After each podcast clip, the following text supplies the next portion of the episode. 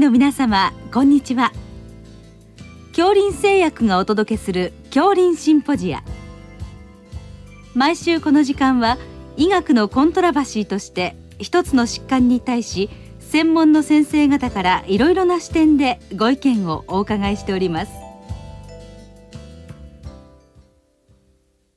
シリーズ高血圧糖尿病の管理に向けての2回目。感染症がんと高血圧糖尿病と題して横浜市立大学循環器腎臓高血圧内科主任教授田村光一さんにお話いただきます。聞き手は慶応義塾大学名誉教授斉藤育夫さんです。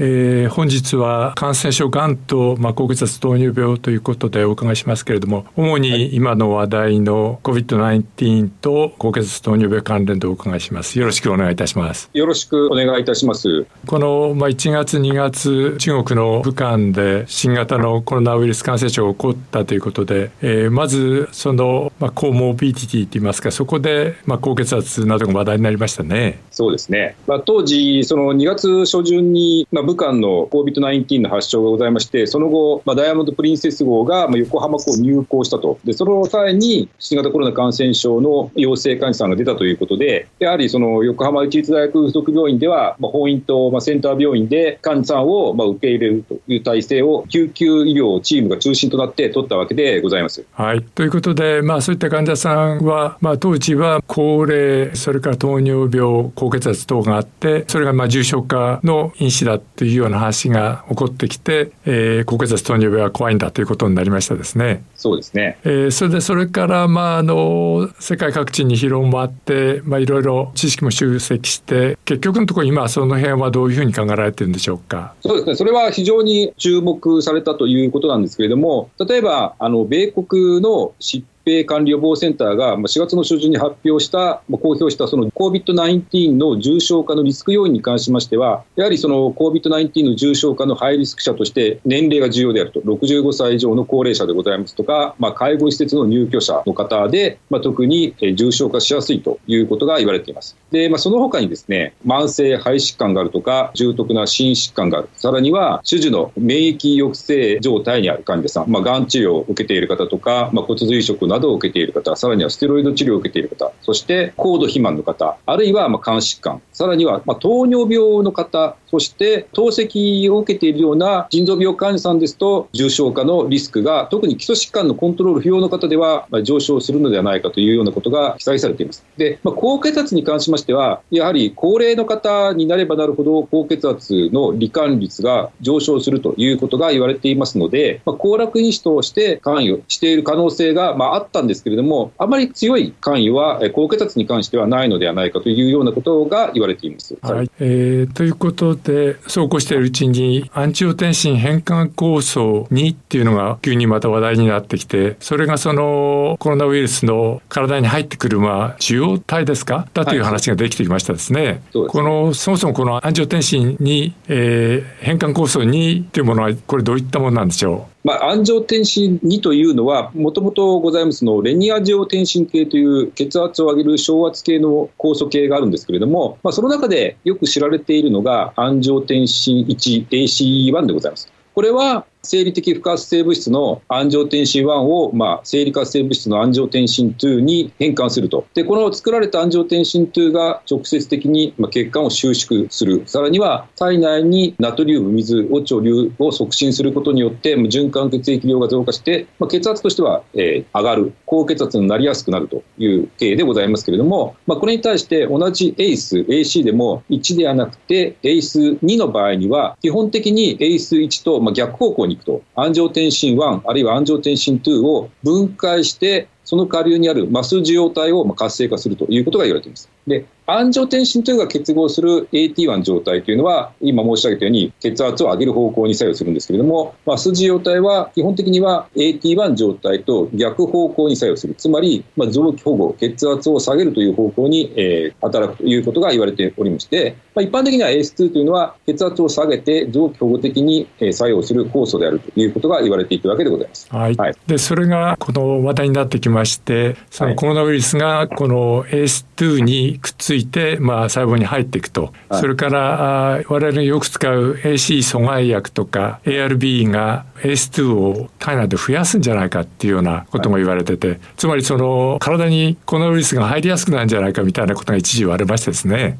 そうですね。はい。で、かなり、その、当初、それが言われ始めた頃は、私どものところに、その、かかりつけの実地医家の先生方から直接、まあ、実際のところどうなんですかという問い合わせが、えー、寄せられまして、まあ、それに対して、まあ、対応していくということになります。で、まあ、そういった状況を踏まえて、まず最初に海外の方では、まあ、国際高血圧学会 ISH の方で、まあ、ステートメントを出すと。で、それに対応して、日本でも日本高血圧学会が、まあ、ステートメントを出すというような状況になったというふうに理解しています。うん、ということで、まあ、あの少し3月の半ば頃でしょうかね、まあ、そういうことが話題になってきて、えー、その後、まあ、コロナウイルスが世界中に広まってイタリアあヨーロッパアメリカというふうになってきて、まあ、最近になってその辺のデータも出始めてますか？えっと、最初はですね、やはりその COVID-19 が多く発症した、まあ、中国からの報告がかなり多くて、その後、ヨーロッパ、米国、海外からの報告が印象的な解析結果として報告されていたんですけれども、まあ、残念ながら日本本からはあまり報告がないと。で、そういった中で、最初にその ACE2 の関与についての、まあ、疑念というか疑問が出てきたバックグラウンドとしては、動物実験の、まあ、結果であったというふうに理解しています。いろんなその病態モデルを用いた動物実験において、ACE2 の組織での発現がま変化するのではないかと。で、そういった病態に、えレニア重点神経阻害薬を動物実験で投与すると、病態によって低下している組織の ACE2 がま元のレベルに戻るということを捉えて、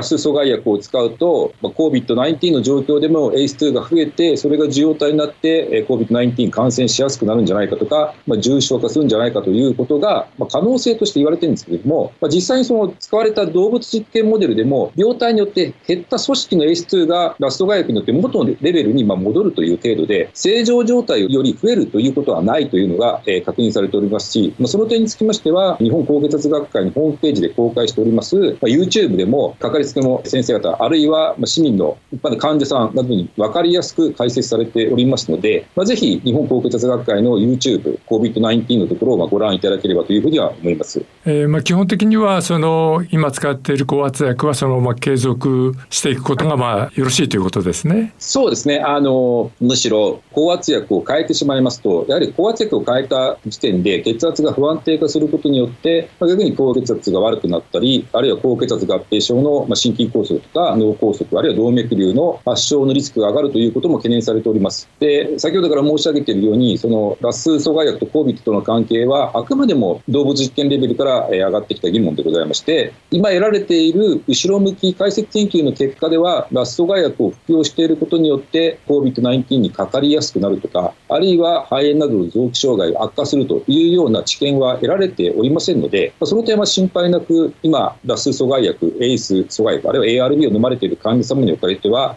この出されている高圧薬を変更することなく、そのままですね、あの内服を継続していただいた方がいいのではないかというふうに考えています。はい、あのまあ、糖尿病患者さんでも血圧が高いと、まあ、この辺の薬飲みますから、まあ、同様ですね。そうですねで特にあの日本高血圧学会の治療ガイドラインの JSH2019 ガイドラインにも書かれておりますけれども、やはりそのラス阻害薬が優先的に使うべき病態というものの中に、まあ、心血管病の既往があるとか、糖尿病合併症があるとか、あるいはタンパクにを呈する腎臓病があるとか、そういった病態の患者さんにレニア重点神経阻害薬、ラス阻害薬が使われている場合には、やはりそれなりの理由があって使われているわけでございますので、やはりむやみやたらにそれらのラス阻害薬を他の高圧薬に変ええるというのは危険であるというふうに考えています。はい、えー、少し話題が変わりますけれども、外来患者さんがまあ院内感染が怖いということで、まあ、医療機関に受診を控えるっていうことがまあ起こっているというふうに言われてますけれども、その辺について先生いかがでしょうか？まあ、これはあの非常に難しい問題でございまして、確かに一般報道を見ていますと、東京である、あるいはまあ神奈川ですね、あの院内感染クラスターというのが結構複数報告されています。で、それはどういった状況で院内クラスターが発生しているかということをまあ見ていますと、まあ、全てではないんですけれども、やはりその一般再来の患者さんで、まあ、症状がない方でいらっしゃった方、あるいは、えー、入院されている患者さんで、最初の PCR 検査の、まあ、感度が大体70%ぐらいと言われているんですけれども、それが最初陰性で、診断できなくてですね、その後実は COVID に感染してて、もう一回 PCR 検査したらま陽性だったというようなことからも始まっている場合もあると思います。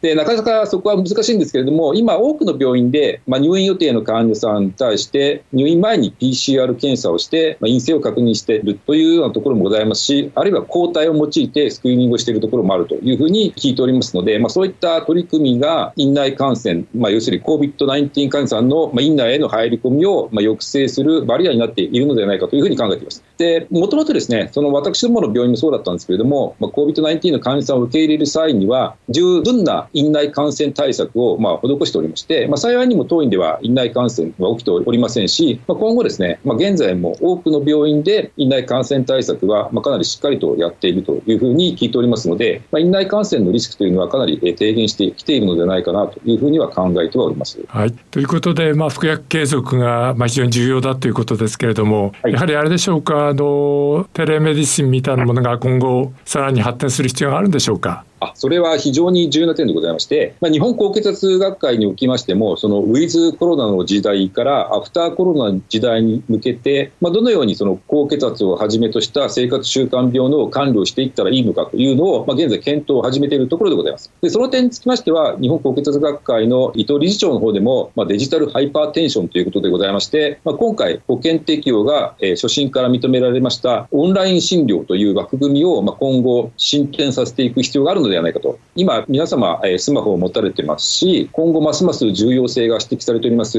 PHR、えパーソナルヘルスレコーですね、あれを活用していただいて、病院に来なくても個人の医療データを病院に送信すると、そしてまオンライン診療で患者さんにま処方箋も含めて診察もするということで、まあ、血圧測定の方法もかなり発展してきておりますし、そういったその技術の革新と並行してですね、オンライン診療というものがいろんな面において進歩していくことによって、まあ、アフターコロナ血圧管理の方法というのも、まあ、かなり変わっていくのではないかと、そのきっかけになったのが、この COVID-19 パンデミックなのではないかというふうに考えているところでございます。はい、えー、どうもありがとうございました。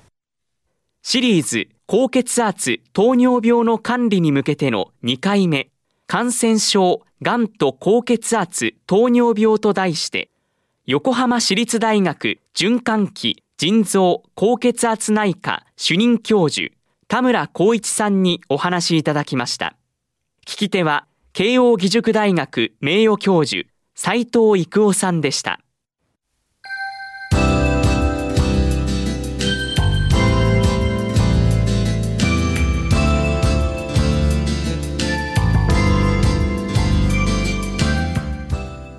それでは、恐林製薬がお送りしました、恐林シンポジア。来週をどうぞお楽しみに。